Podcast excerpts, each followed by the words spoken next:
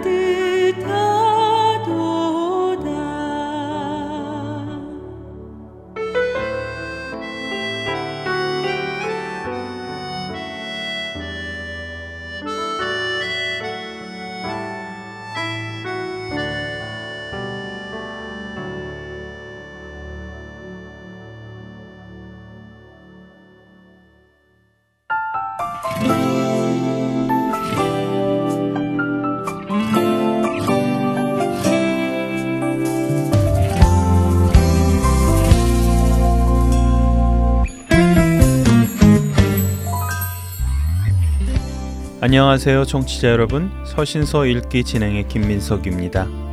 서신서 읽기, 지난 시간부터는 데살로니가 전서에 대해 나누기 시작했습니다.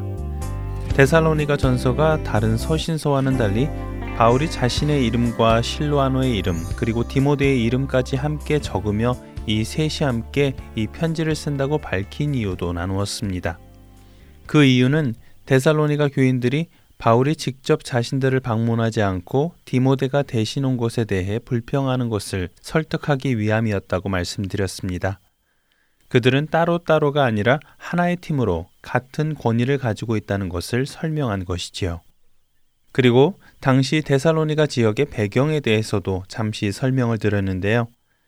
데살로니가는 로마와 동방세계를 잇는 중요한 도시여서 무역과 상업이 발달하였고 이로 인해 도시 전체가 부유했다고 말씀드렸습니다. 이렇게 부유해지면 각지에서 사람들이 몰려들게 마련이지요. 그러나 늘 그렇지만 부를 얻는 사람은 일부분이며 일반 노동자들은 가난했습니다. 빈부의 격차가 컸지요. 한편 종교적으로는 이처럼 많은 사람들이 각지에 몰려드니 각자가 가지고 온 종교들도 자연히 늘어나게 되었다고 말씀드렸는데요. 그 중에서도 카비루스라는 특이한 종교가 번창했음을 설명드렸습니다. 실제 존재했던 한 영웅, 카비루스는 살아생전 가난한 자들에게 도움을 주었고 노예들에게 자유를 주었습니다.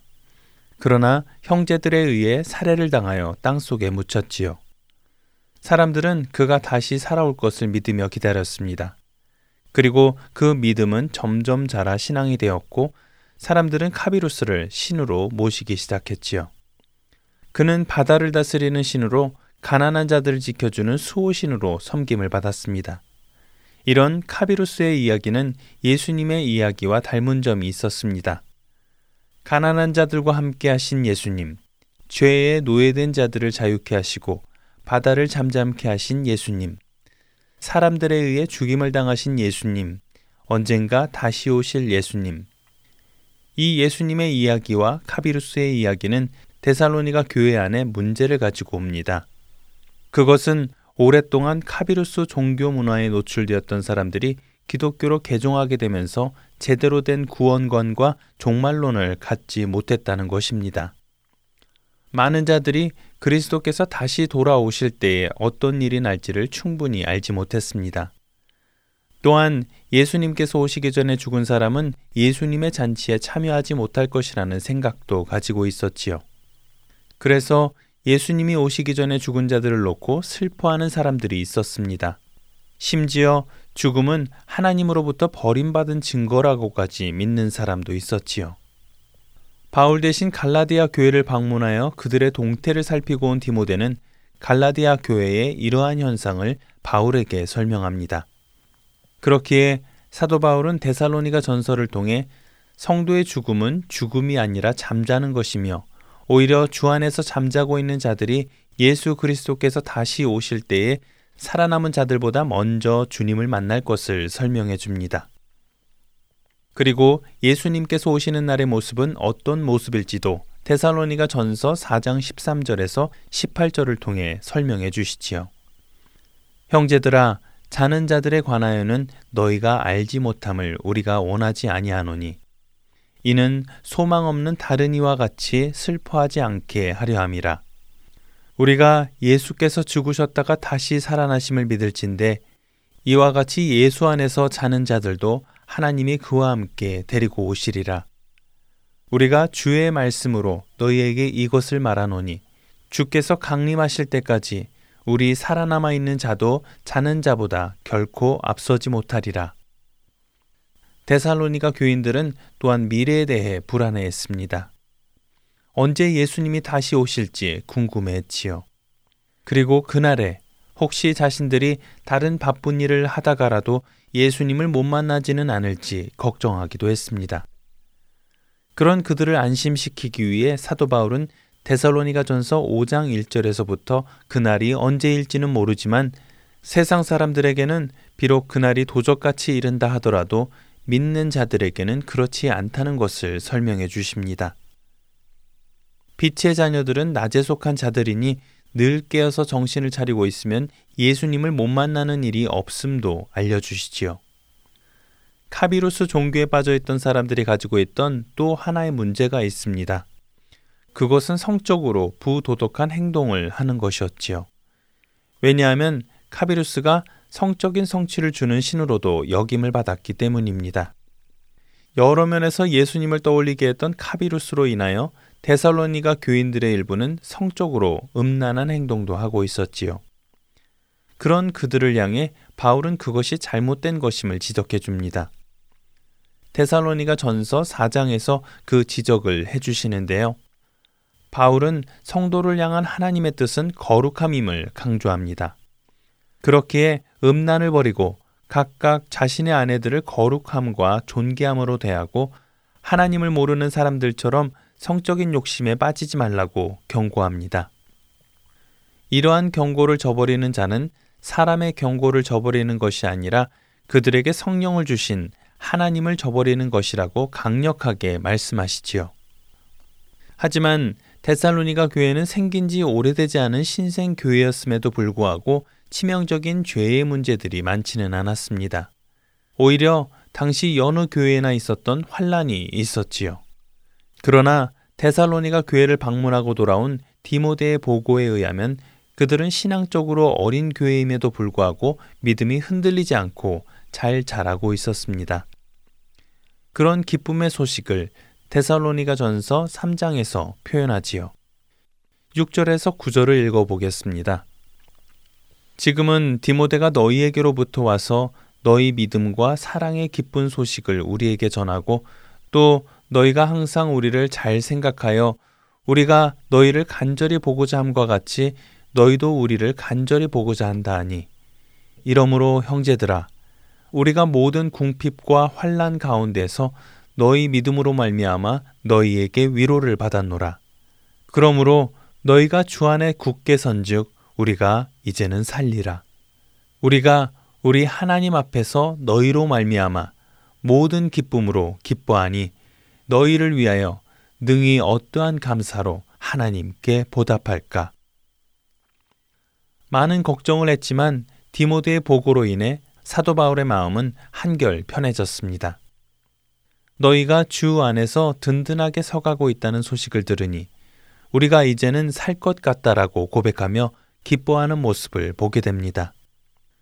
그런 바울은 그들에게 성도로 살아가는 모습에 대해 5장에서 나열한 후 편지를 마칩니다. 성도로 살아가는 올바른 모습은 무엇일까요? 그중 몇 가지를 살펴보면 항상 기뻐하고 쉬지 말고 기도하고 범사에 감사하는 것입니다. 이것이 그리스도 예수 안에서 성도를 향한 하나님의 뜻이라고 말씀하시지요.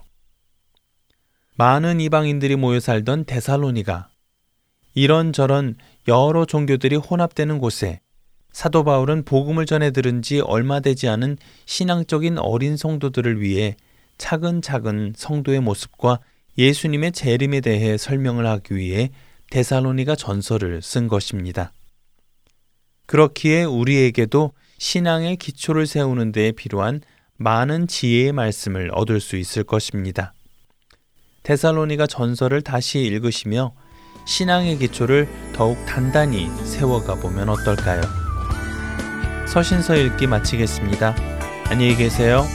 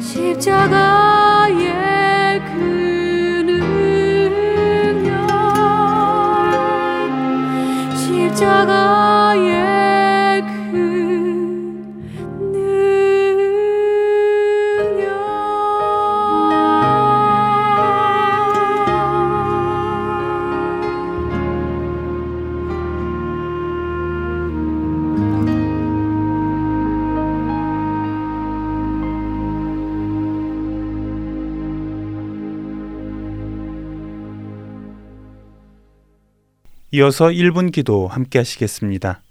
오늘은 한국대학생선교회의 정인수 목사님께서 진행해 주십니다.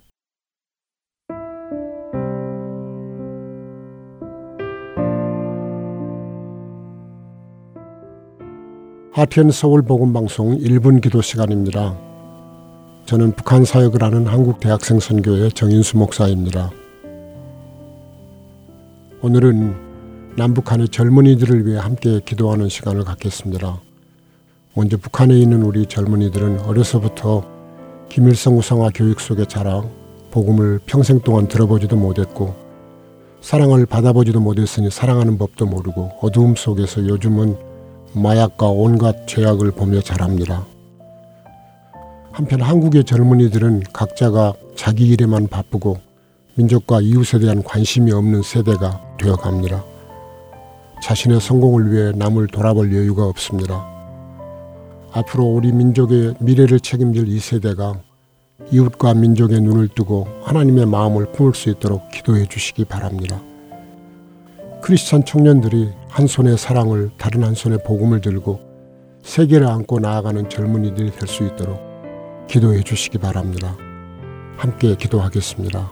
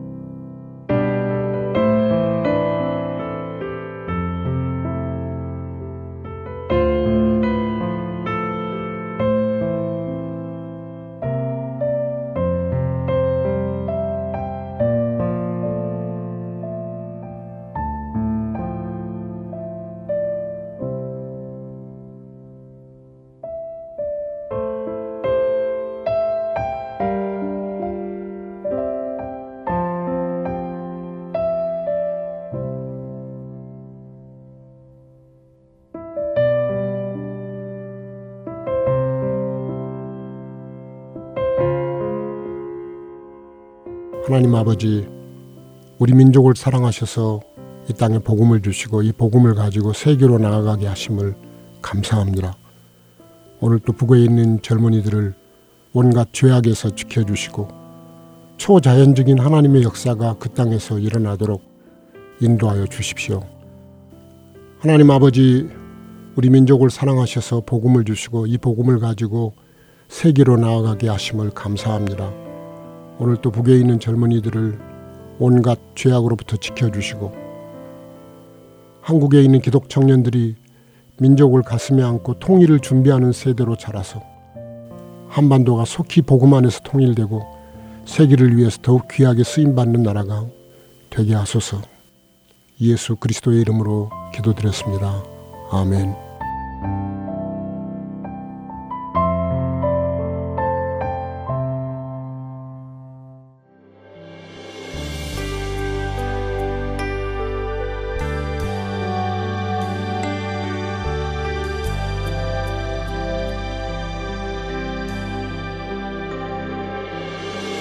잊을 수 없는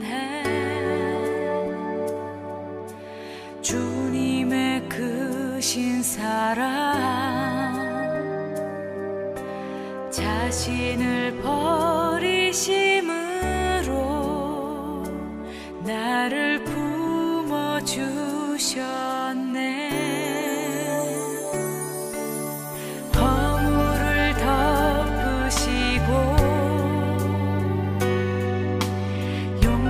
하시는 사랑,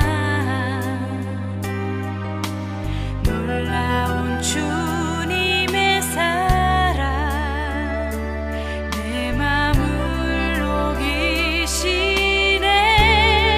주 사랑해요, 진정 감사해요.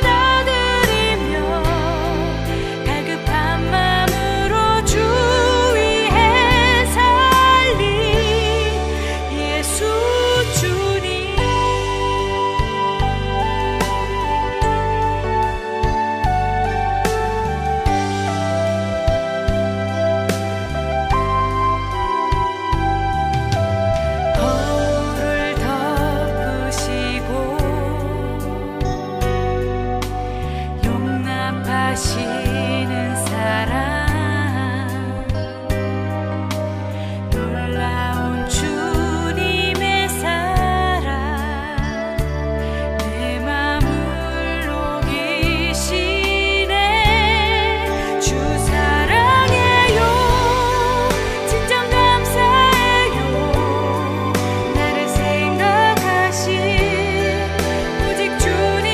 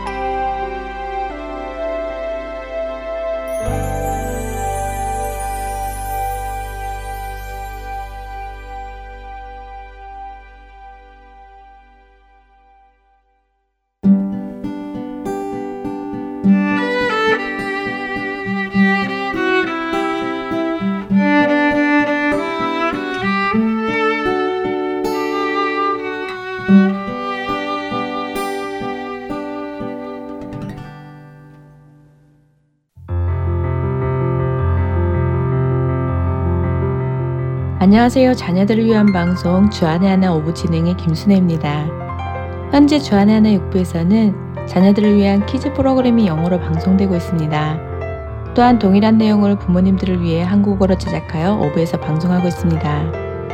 부모님이 먼저 들으시고 우리 자녀들을 주 안에서 양육하시는 데 도움이 되기를 바랍니다. 또한 영어로만 이루어진 키즈 방송을 영어권 이웃분들에게 전해드릴 수 있습니다.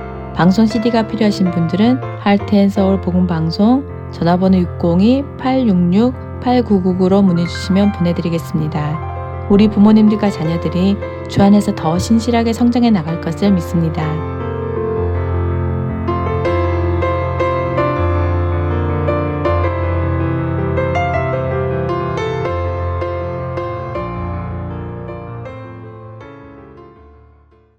은혜의 설교 말씀으로 이어드립니다.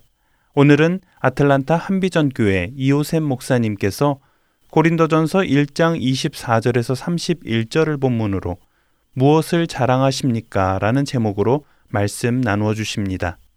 은혜의 시간 되시길 바라겠습니다.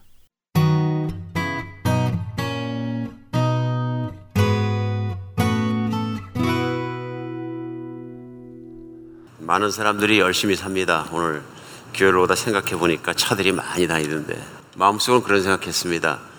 여러분과 제가 살고 있는 조지아는 바이블 벨트니까 다들 교회 가시는 거겠지. 어떤 분들은 그저 웃으십니다. 아닐 수 있다는 얘기죠. 많은 사람들이 이 주의를 뿔뿔이 흩어집니다. 하루 노는 날이기 때문에 내가 어떻게 하면 행복할 것인가 생각하면서 뭔가 나름대로 추구하는 편안함과 또 즐거움과 행복을 찾아놨습니다. 오늘 우리가 차에 핸들을 붙잡고 오면서 하나님의 교회를 향했다는 것, 이것이 은혜입니다. 참 큰 은혜라고 믿습니다. 하나님이 내 안에 하나님을 아는 것과 믿는 것과 그 은혜를 끼쳐주지 않으시면 이 기쁨을 모르거든요. 그래서 정말로 예수님을 모르신 분들이나 아직 하나님 알지 못하는 분들에게 주일날 일주일에 하루 노는 날을 그저 이 교회에 앉아서 노래 부르고 뭐 또 말씀 듣고 한다는 것은 참으로 고리타분하기 짝이 없는 짓이거든요.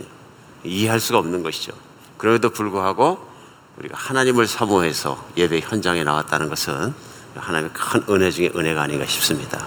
오늘 특별히 하나님께서 그런 은혜가 시작되었기 때문에 오늘 말씀 속에서 우리가 예배를 드릴 때 더 큰 은혜로 만나주실 줄 믿습니다. 은혜 받은 사람만 압니다.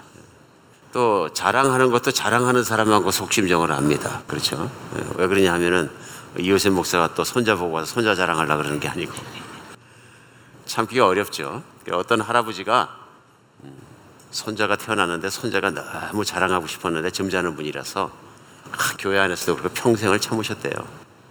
사람들이 볼 때는 야, 참 저분은 인격이 되셨으니까 자랑은 안 하시는구나. 근데 손자 돌날이 됐어요. 손자의 돌날이 되니까 모든 사람들을 다 초청해갖고서는 반드시 그 초청장에 쓰신 게 뭐냐면 절대로 선물은 내서는 안 된다. 선물을 주시면 절대 참석을 못 하신다. 그래서 가봤더니 그 이유를 설명해 주시더래요. 할아버지 설명을 하시면서 1년 동안 참았던 자랑을 오늘은 돈 냈으니까 접대하면서 자신 있게 하겠다 그러면서 하여튼 그 손자 자랑을 그날은 마이크 붙잡고 하루 종일 하시더라. 뭔가 자랑거리가 있으면 그런 것 같죠. 한국에서는 살아가면서 팔불출이라는 얘기를 하는 것 같습니다. 좋은 얘기는 아닌 것 같습니다. 8달이 돼서 태어난 사람, 그런 뜻이죠 사실은. 근데 사실은 그 표현 자체가, 저희 딸도 7개월이 못 돼서 태어났습니다만 인생을 지금 잘 살고 있습니다. 딸 자랑해서 죄송합니다. 그러니까 예전에는 팔불출 그러면은 8달이 못 돼서 태어난 사람, 이런 뜻입니다. 이제 그런 사람들만 하는 짓이 뭐냐 하면 자기 자랑.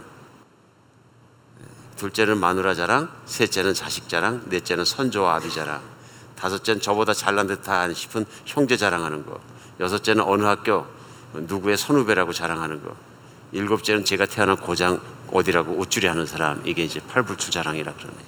가만히 생각하니까 하나는 끼기는 것 같지 않습니까? 그래서 세상을 살아가면서 자꾸 우리 안에 자랑하고 싶은 욕구가 있는 거 아닌가 그런 생각이 들 때가 있습니다. 또 좀 있으면 또 더 자랑하고 싶고, 내 출신도 자랑하고 싶고, 또 뭐도 자랑하고 싶고, 집안도 자랑하고 싶고, 그런 것들이 있는 것 같습니다. 근데 교회 안에서 자랑을 잘못하면 하나님께서 기뻐하지 않는 일이 생깁니다. 특별히 교회 안에서는. 자랑 중에서 특별히 개인적인 자랑을 잘못하는 마음을 감추지 못하게 되면 이제 그것으로 말미암아서 교회를 힘들게 한다, 그런 내용이 계속 성경에 나와 있습니다. 우리 지난주에 민수기 말씀을 통해서 특별히 민수기 12장에서 시기하는 마음으로 말미암아서 동생을 향해서 시기해서 미랴미란 누나가 모세를 시기해서 도전하는, 비방하는 얘기를 했다. 그래서 그 비방 때문에 하나님께서 듣기가 마땅치 않아서 미랴미 문둥병이 걸렸다 하는 내용을 나누었습니다. 그런데 우리가 지난주까지 같이 읽은 민수기에는 그것만 나오는 것이 아니라 우리가 아니라 조금만 더 가면 12장에서 16장 가면은 고라 자손의 반역 사건이 나옵니다. 이 반역 사건에 보면 고라와 다른 3명과 250명의 군장들이, 지휘관들이 같이 합동해서 많은 백성들이 반란을 일으킵니다. 그 반란의 이유는 간단합니다. 한 가지였습니다. 하나님께서는 모든 총회 위에 계시거늘, 그 얘기는 뭐냐면 하나님의 은혜와 하나님의 임재는 모든 이스라엘 백성 위에 있는 것이거늘 어찌하여 마치 내 위에만 하나님이 임하신 것처럼 모세가 온 회중 앞에 자신을 높이느냐, 또 아론도 그렇게 높이느냐. 그래서 지도자를 향해서 반항하는 것입니다. 우리도 똑같이 하나님의 은혜를 받은 백성이고 우리도 똑같이 다 하나님 안에서 존귀한 자라 하고서는 모세를 바치고 일어난 것입니다. 그 사건으로 말미암아 사건을 주도했던 사람은 땅이 가려져서 땅이 삼켜버려서 죽게 되고요, 향로 앞에서 향로에 불이 나와서 타 죽게 됩니다. 비참한 사건이 나고요, 동참했던 사람들 연병 걸려서 많은 사람들이 죽습니다. 이제 민수기에는 그런 비참한 사건들이 나옵니다. 근데 그 시작이 뭐냐면요, 누군가 한두 사람이 시작했을 자기 자랑에서 시작합니다. 그렇죠? 그러니까 어떤 사람들이 자신을 드러내고 싶으니까 소위 탐욕, 자기를 드러내고 싶은 욕심을 제어하지 못하면 어떤 이유를 찾아내고 계제를 만들어서 비난을 하게 되고 또 비방을 하게 되고, 그것이 꾸역꾸역 커지면서 많은 사람 속에 있는 욕심을 같이 부추기게 되면 하여튼 이스라엘 민족의 민족적인 문제로, 하나님 나라 안의 나라적인 문제로, 중차대한 문제로, 큰 문제로 발전해버렸습니다. 결국은 수만 명이 죽음의 대가로 치료해야 되는 그 아픈 현장의 모습을 보게 됩니다. 고린도 교회 거의 같은 모습이 있었습니다. 우리 성경을 옮겨서 이제 고린도서를 읽고 있습니다. 오늘 본 말씀은 고린도전서 첫 장입니다. 첫 장에 시작하자마자 사도 바울은 인사말을 하고요, 인사말이 끝나자마자 사도 바울이 하는 말은 뭐냐면 고린도 교회에 문제가 있다는 것을 지적을 먼저 합니다.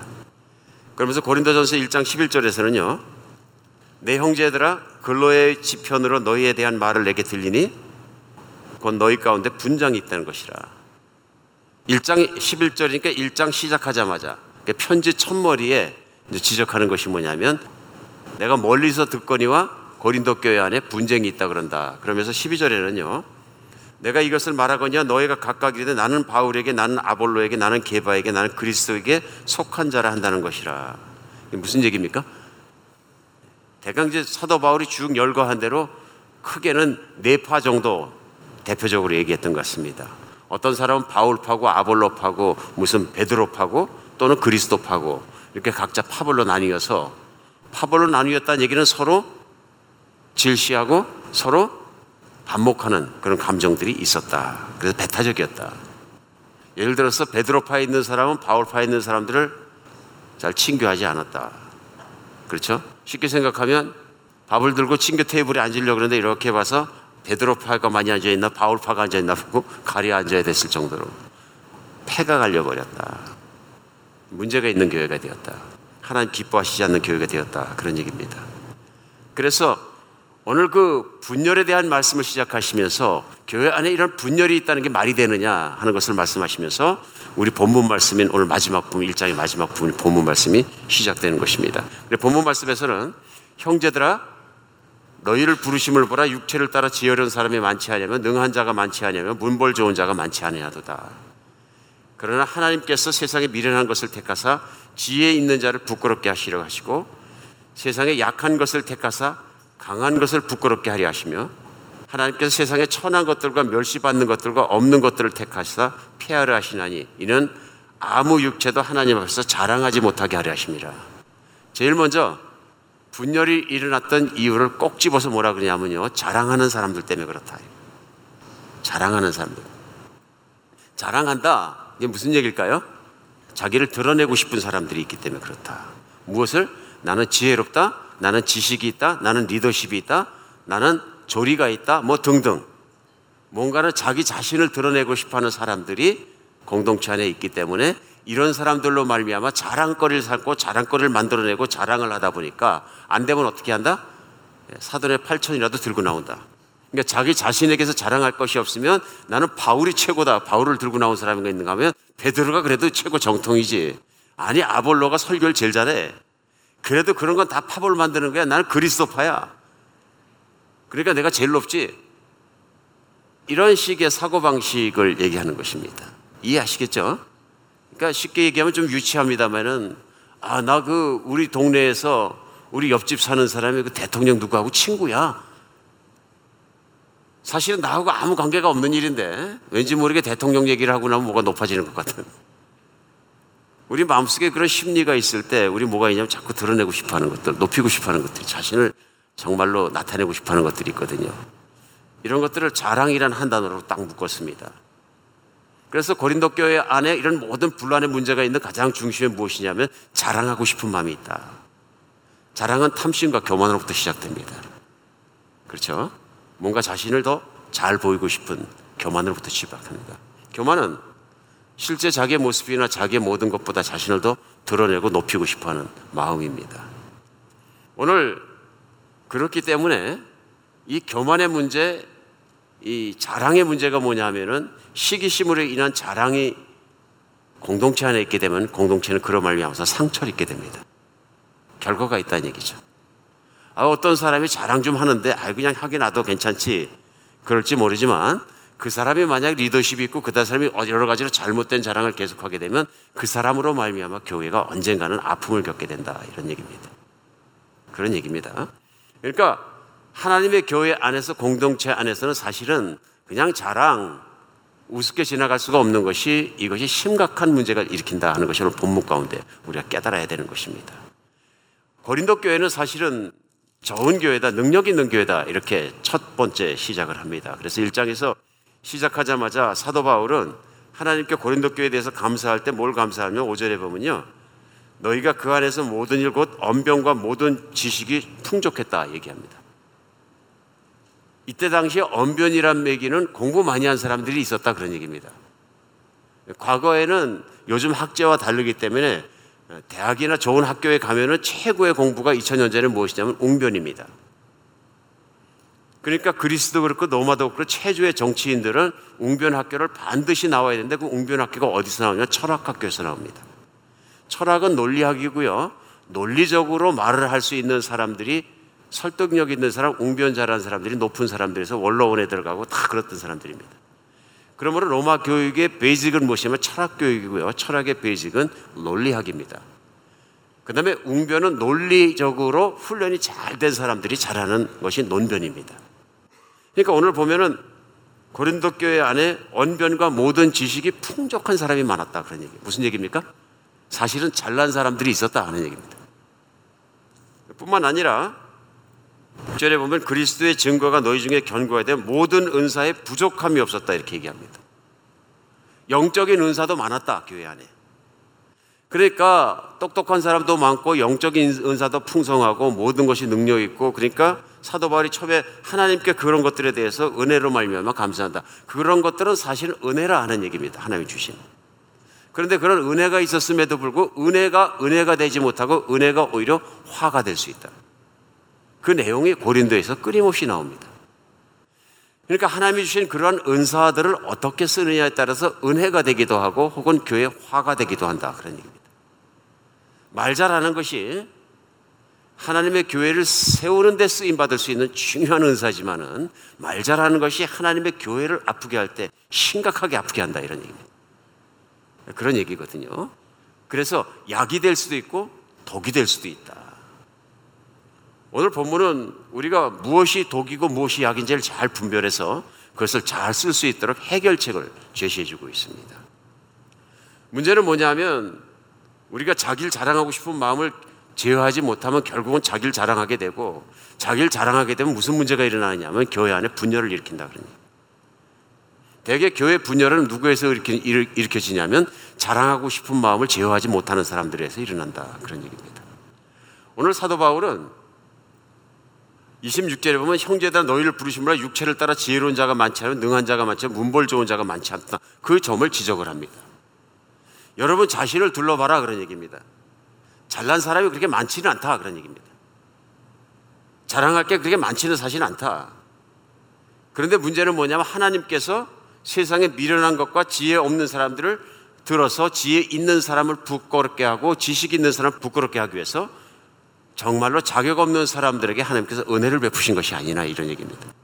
그 이유는 뭐냐면 이는 아무 육체도 하나님 앞에서 자랑하지 못하게 한 것이라. 무슨 얘기입니까? 자랑의 이유입니다. 자랑의 근본은 하나님께 은혜를 받지 못했기 때문에 그렇다, 이런 얘기입니다. 사람이 자랑하는 이유는, 자기 자신을 자랑하는 이유는 아직 은혜가 무엇인지 잘 모르거나 은혜의 깊이를 체험하지 못했기 때문에 그런 것이다. 그러나 은혜의 깊이를 체험하기 나면은 사람들 앞에서 자기가 자랑할 것이 없다는 것을 제일 먼저 느끼게 된다, 그런 얘기죠. 오늘 그 말씀입니다. 여러분, 인간 안에 분명한 것은 뭐냐면 자랑하고 싶은 욕구가 있다는 것입니다. 이게 이제 큰 문제거리 중에 하나거든요. 인간이 에덴 동산에서 타락을 하자마자 생긴 것이 무엇이냐면요, 관점이 바뀐 것입니다. 눈이 바뀐 것입니다.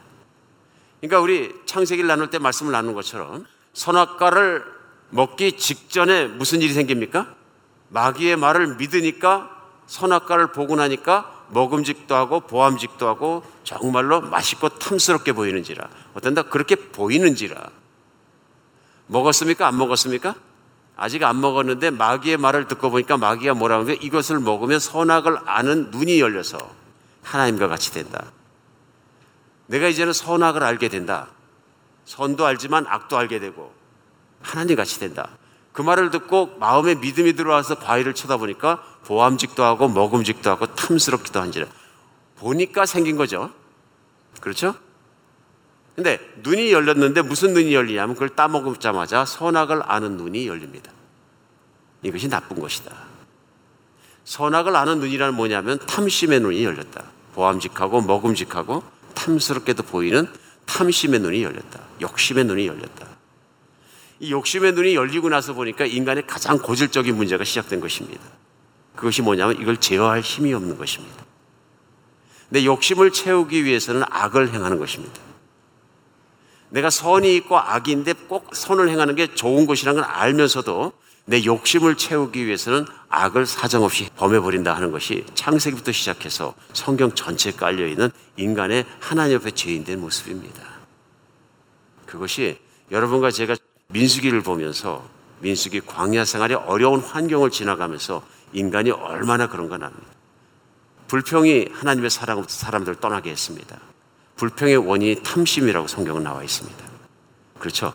이스라엘 무리 중에 같이 섞여있던 이방인의 무리들이 탐심을 품고 불평을 하며, 불평의 시작은 탐심, 욕심에서 시작됩니다. 탐심은 내가 필요한 것보다 더 많이 가지려고 하는 마음입니다. 내가 필요한 건 예수님께서 규정하셨어요. 너희가 먹을 것이 있고 입을 것이 있으니 족한 줄 알라. 근데 내가 먹을 것이 있고 입을 것보다 더한 것을 자꾸 구하게 되면 탐심에서 나온 것이다. 끝이 없다. 탐심을 따라가다 보면 세상에서 욕심을 따라 살기 때문에 교만해진다. 더 가지면 못 가진 자를 내려다보고, 더 배웠으면 못 배운 자를 내려다보고, 더 높은 자리에 있으면 낮은 자리에 있는 자를 내려다보고 아무렇게나 대하게 된다. 이게 인간의 탐심과 욕심과 교만으로부터 생긴 본질적인 악이다 하는 얘기입니다. 어떻습니까? 우리 안에도 있을까요? 전 다른 분은 모르겠으나 제 안에는 분명히 있습니다. 분명히 있는 것입니다. 없앨 수 있을까요? 이게 문제입니다. 없애는데 굉장한 어려움을 겪는 겁니다. 오늘 사도 바울은 고린도서를 쓰면서 고린도 교회 안에 있는 문제, 분열의 문제의 핵심을 무엇으로 보냐면 이 탐심, 욕심, 교만, 그 결과로 말미암아 시기심이 오고, 시기심으로 말미암은 뭡니까? 자랑하는 사람들 때문에 그렇다. 보스팅, 자기를 오리려고 하는 사람들 때문에 교회 안에 문제가 있다는 것을 정확하게 지적하고요, 그 처방을 내려놓습니다. 그 처방이 뭐냐면 고린도서 1장이 시작되자마자 십자가다 이렇게 얘기하는 것입니다. 십자가가 없는 사람에게는 교만을 다스릴 힘이 없다 이런 얘기입니다. 그래서 오늘 본문 가운데서는요, 무슨 얘기를 하냐면 예수님의 십자가를 통해 봐야지 공동체가 세워진다는 것을 분명히 얘기하고 있는 것입니다. 오늘 마지막 절 30절에는요, 너희는 하나님으로부터 나서 그리스도 예수 안에 있고, 예수는 하나님으로부터 나와 우리에게 지혜와 의로움과 거룩함과 구원함이 되셨으니, 31절 기록된 바 자랑하는 자는 주 안에서 자랑함과 같게 하려 함이라. 그러니까 여기에 처방이 뭐냐면 주 안에서예요. 자랑을 하되 자랑거리가 있으면 예수 안에서 하라. 무슨 뜻일까요? 예수 안에서 자랑하라. 그러니까 너희는 하나님으로 태어나서 그리스도 예수 안에 있고, You are in Jesus Christ. 예수 안에 있고, 그러므로 예수 안에서 자랑하라. 그런 얘기입니다. 반대로 얘기하겠습니다. 그럼 교회 분란을 일으키고 파벌을 조성하고 막 그렇게 해서 설쳤던 사람들은 뭐예요? 예수 밖에 있는 사람들이라는 얘기입니다.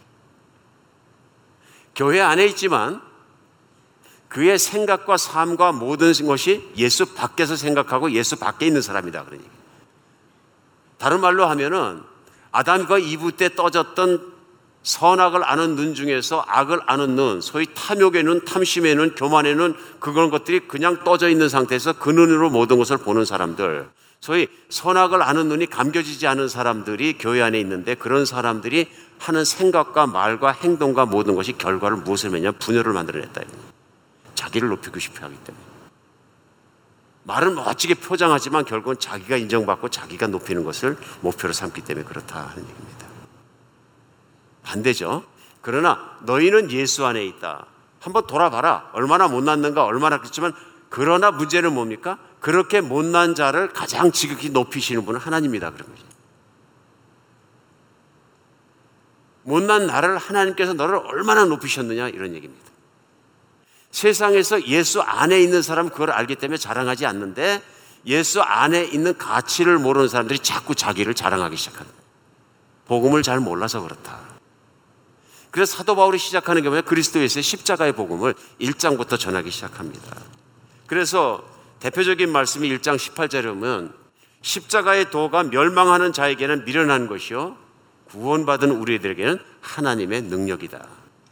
그러면서 십자가의 도에 대해서 끊임없이 말씀하시면서 십자가의 도가 세상 사람들에게 미련한 것이고 유대인들에겐 거치는 것이라, 쓰러지게 하는 것이라, 그러나 구원받은 우리에게는 하나님의 능력이라 자랑하는 것입니다. 그 말이 뭡니까? 분열되고 파벌이 있고 막 그런 문제가 무엇이냐면 십자가의 도가 정확하게 쓰지 못해서 그렇다. 교회 안에 십자가의 도 안에 있지 않은 사람들이 많다, 그런 얘기예요. 십자가를 잊어버린 사람들이 있고, 십자가를 이해하지 못하는 사람들이 있고, 십자가를 믿지 않는 사람들이 있고, 예수 그리스도의 십자가의 도가 무엇인지를 분명히 깨닫지 못하는 사람들이 있다 하는 얘기입니다. 그들이 하는 짓이 뭐냐면 교회에 파벌을 일으킨 것이다. 이 말씀 묵상하면서 그런 생각하게 됩니다. 이 땅에 있는 지상의 하나님 교회가 가장 힘든 것이 뭐냐면요, 분열입니다. 교회마다 아픔이 있습니다. 우리 이면에서 살아가고 있는 한인교회를 한번 생각해 봅니다. 분열이 없는 교회 있습니까? 그게 오히려 더 찾기 힘들지 않습니까? 분열 없는 교회가 찾는 것이 훨씬 더 힘듭니다. 어느 교회에 가나 문제가 있습니다. 그런데 대개 문제를 들여다보면 관계의 문제입니다. 그렇죠? 뭐 목사님과 장로님 간에, 장로님과 장로님 간에, 집사님과 장로님 간에, 어떤 파벌 간에, 또 사람과 사람 간에, 뭐 그런 전부 다 문제들입니다. 관계의 문제들입니다. 심지어는 그것이 문제가 심각해지니까 부끄러운 일이지만은 고린도전서에도 나옵니다. 너희가 얼마나 어리석으면 세상에 있는 재판관에게 교회 문제를 들고 나가서 재판을 받느냐, 나중에 너희가 세상에 사는 모든 사람을 심판할 사람인 걸 알지 못하느냐. 그러니까 그런 일이 실제로 우리 교회에서도 일어나는 거예요. 교회 문제가 일어나면 그걸 또 소송을 해가지고 또 그냥 가져가서 할 수 없으니까 소송을 그냥 세상에 있는 재판관 앞에 들고 가서 교회 지도자들이 재판을 받습니다. 재판해 주세요. 정말로 부끄러운 일입니다. 이유가 어쨌든 간에 부끄러운 일입니다. 고린도전서 사도 바울은 얘기합니다. 차라리 지는 것이 낫지 않느냐, 이기겠다고 재판하는 것 자체도 잘못된 거 아니냐, 이렇게 얘기합니다. 지는 게 낫지. 하나님 얼굴에 먹칠을 하고 이게 무슨 짓이냐, 그런 얘기입니다. 세상 사람들이 와글와글한 교회가 된 것은 아닌가 걱정된다는 얘기입니다. 세상의 방식이 가득히 들어와 있고, 그런 자들이 으르렁으르렁 득세를 해서 난리를 치고, 오늘 사도 바울이 내놓는 처방은 십자가의 도 안에 살라 하는 것입니다. 교회가 문제를 일으켜 교회가 그렇게 힘든 이유는 뭐냐면, 교회가 십자가의 도를 전하지 않고 십자가의 도가 아닌 다른 걸 가지고 교회가 충만해질 때는 교회는 육신으로 충만해진다. 결국은 교회는 다스려지지 않는다. 왜 그렇습니까? 예수 그리스도의 십자가의 죽으심은 그곳에서 우리의 자아가 죽는 것이거든요. 그것에 우리가 거듭나는 것이요, 그것에 새로 태어나는 것이고요, 그것에 우리의 과거에 살아왔던 모든 선악의 눈이 감기는 곳이거든요. 그곳에서 세상에서 욕심을 채우려고 살아왔던 욕심이 없어지고요, 그곳에 더 이상은 욕심을 채우지 않아도 하나님께서 나를 사랑하시기 때문에, 하나님께서 내가 정말로 존귀한 자로 삼으셨기 때문에 내가 하나님 안에서 존귀한 자라는 것이 깨달아지는 것이 십자가거든요. 그러니까 이제는 내가 정말 주님의 사랑받는 사람이 되었고 십자가에서 보니까 정말로 좋은 사람이 되었기 때문에 십자가의 도를 알지 못하고서는 세상에서 욕심을 없앨 수 있는 사람이 없다 하는 얘기죠. 내가 매일 십자가의 사랑을 확인하고 예수 그리스도의 사랑을 확인하지 않는데 어떻게 욕심을 없앤다니? 못 없앱니다. 교만을 어떻게 없애고 겸손은 못 없앤다는 얘기입니다. 교회에서 어떤 사람이 이렇게 보니까 마음에 안 든 사람이 있는데 그 사람은 어떻게 마음에 안 든다고 생각 안 한다니? 못 한다는 얘기입니다. 교회에 어떤 사람이 갑자기 미워지는데 어떻게 그 사람 미워하지 않느냐? 마음에 안 드는데 왜 안 미워합니까? 미워한다는 얘기입니다. 교회에서 어떤 사람 보니까 교만한데 왜 내가 정죄 안 해? 정죄하게 된다는 얘기입니다. 싫어하는 사람 싫어하고. 왜 그렇습니까? 십자가 밖에 있어서 그렇다는 얘기죠.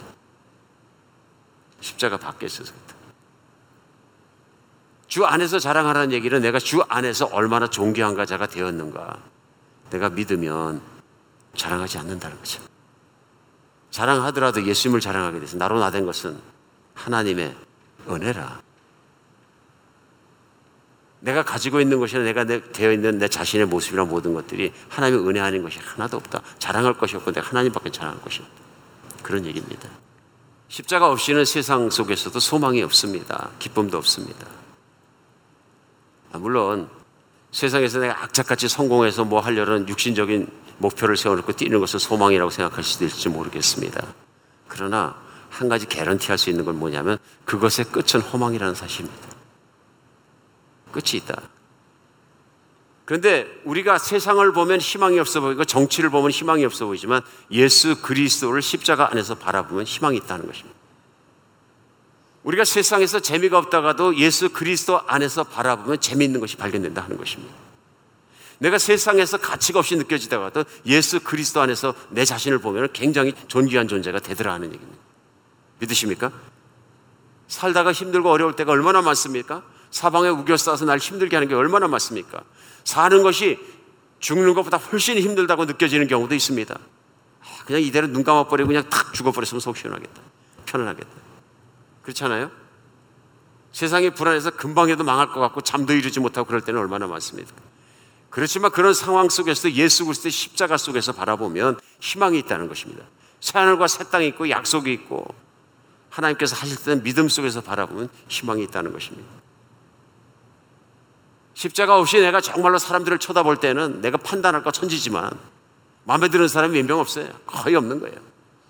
내 마음에 쏙 드는 사람이 몇 명이나 있겠어요. 안 그렇습니까? 내 눈에 들보는 못 깨닫고 자꾸 다른 사람들이 약점을 보기 때문에 단점을 보기 때문에 결점을 보기 때문에 마음에 드는 사람이 없다. 그런데 십자가를 통해서 사람을 보니까 엄청 존귀해진다. 육신에 있을 때 그 사람을 봤을 때는 아, 나하고는 상대할 수 없는 사람. 난 저런 사람은 상대 안 해. 그렇죠? 판단이죠. 내가 세우는 기준들이 있습니다. 사람은 다 자기 기준에 맞는 사람하고만 사귀려고 그러잖아요. 근데 예수님을 믿고 십자가 안에서 보니까 나는 죄인일 뿐이고 내 자신의 교만했던 과거의 모습을 내려놓고 쳐다보니까 아, 이 사람도 하나님께 존귀함 받는 사람, 이 사람도 사랑받는 사람. 그러다 보니까 사람들이 다 존귀해지더라. 세상에서 교만만큼 볼상사나운 것은 없는 것 같습니다. 자기 자신을 볼 수 없기 때문에 그렇습니다. 사람이 교만해지면 참 그 단점이 뭐냐면 자기 자신을 볼 수 없는 것 같습니다. 내가 어떤 모습이지. 그렇기 때문에 이제 설쳐내게 되는 거죠. 그런데 가장 행복한 시간을 십자가 앞에서 내 자신을 볼 수 있는 시간이 가장 좋은 시간인 것 같습니다.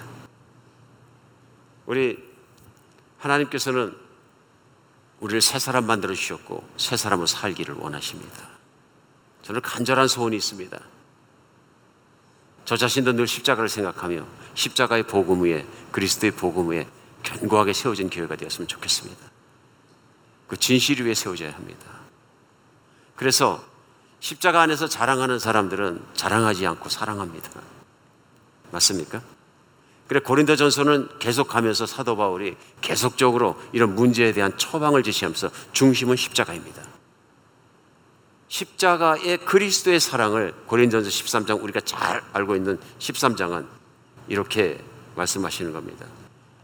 사랑은 오래 참고 사랑은 온유하며 사랑은 시기하지 아니하며 사랑은 자랑하지 아니하며 사랑은 교만하지 아니하며 뭐가 나옵니까? 시기, 자랑, 교만. 십자가에서 변화되지 않은 사람의 속성입니다. 시기, 자랑, 교만. 똑같은 단어입니다. 민수기에서 나오는 단어와 똑같습니다. 시기, 자랑, 교만. 인간을 파멸하고 망가뜨리는 핵심적인 욕심에서 나옵니다. 그러나 그리스도 예수를 십자가의 사랑을 받은 사람은 사랑을 알고 사랑은 온유해진다.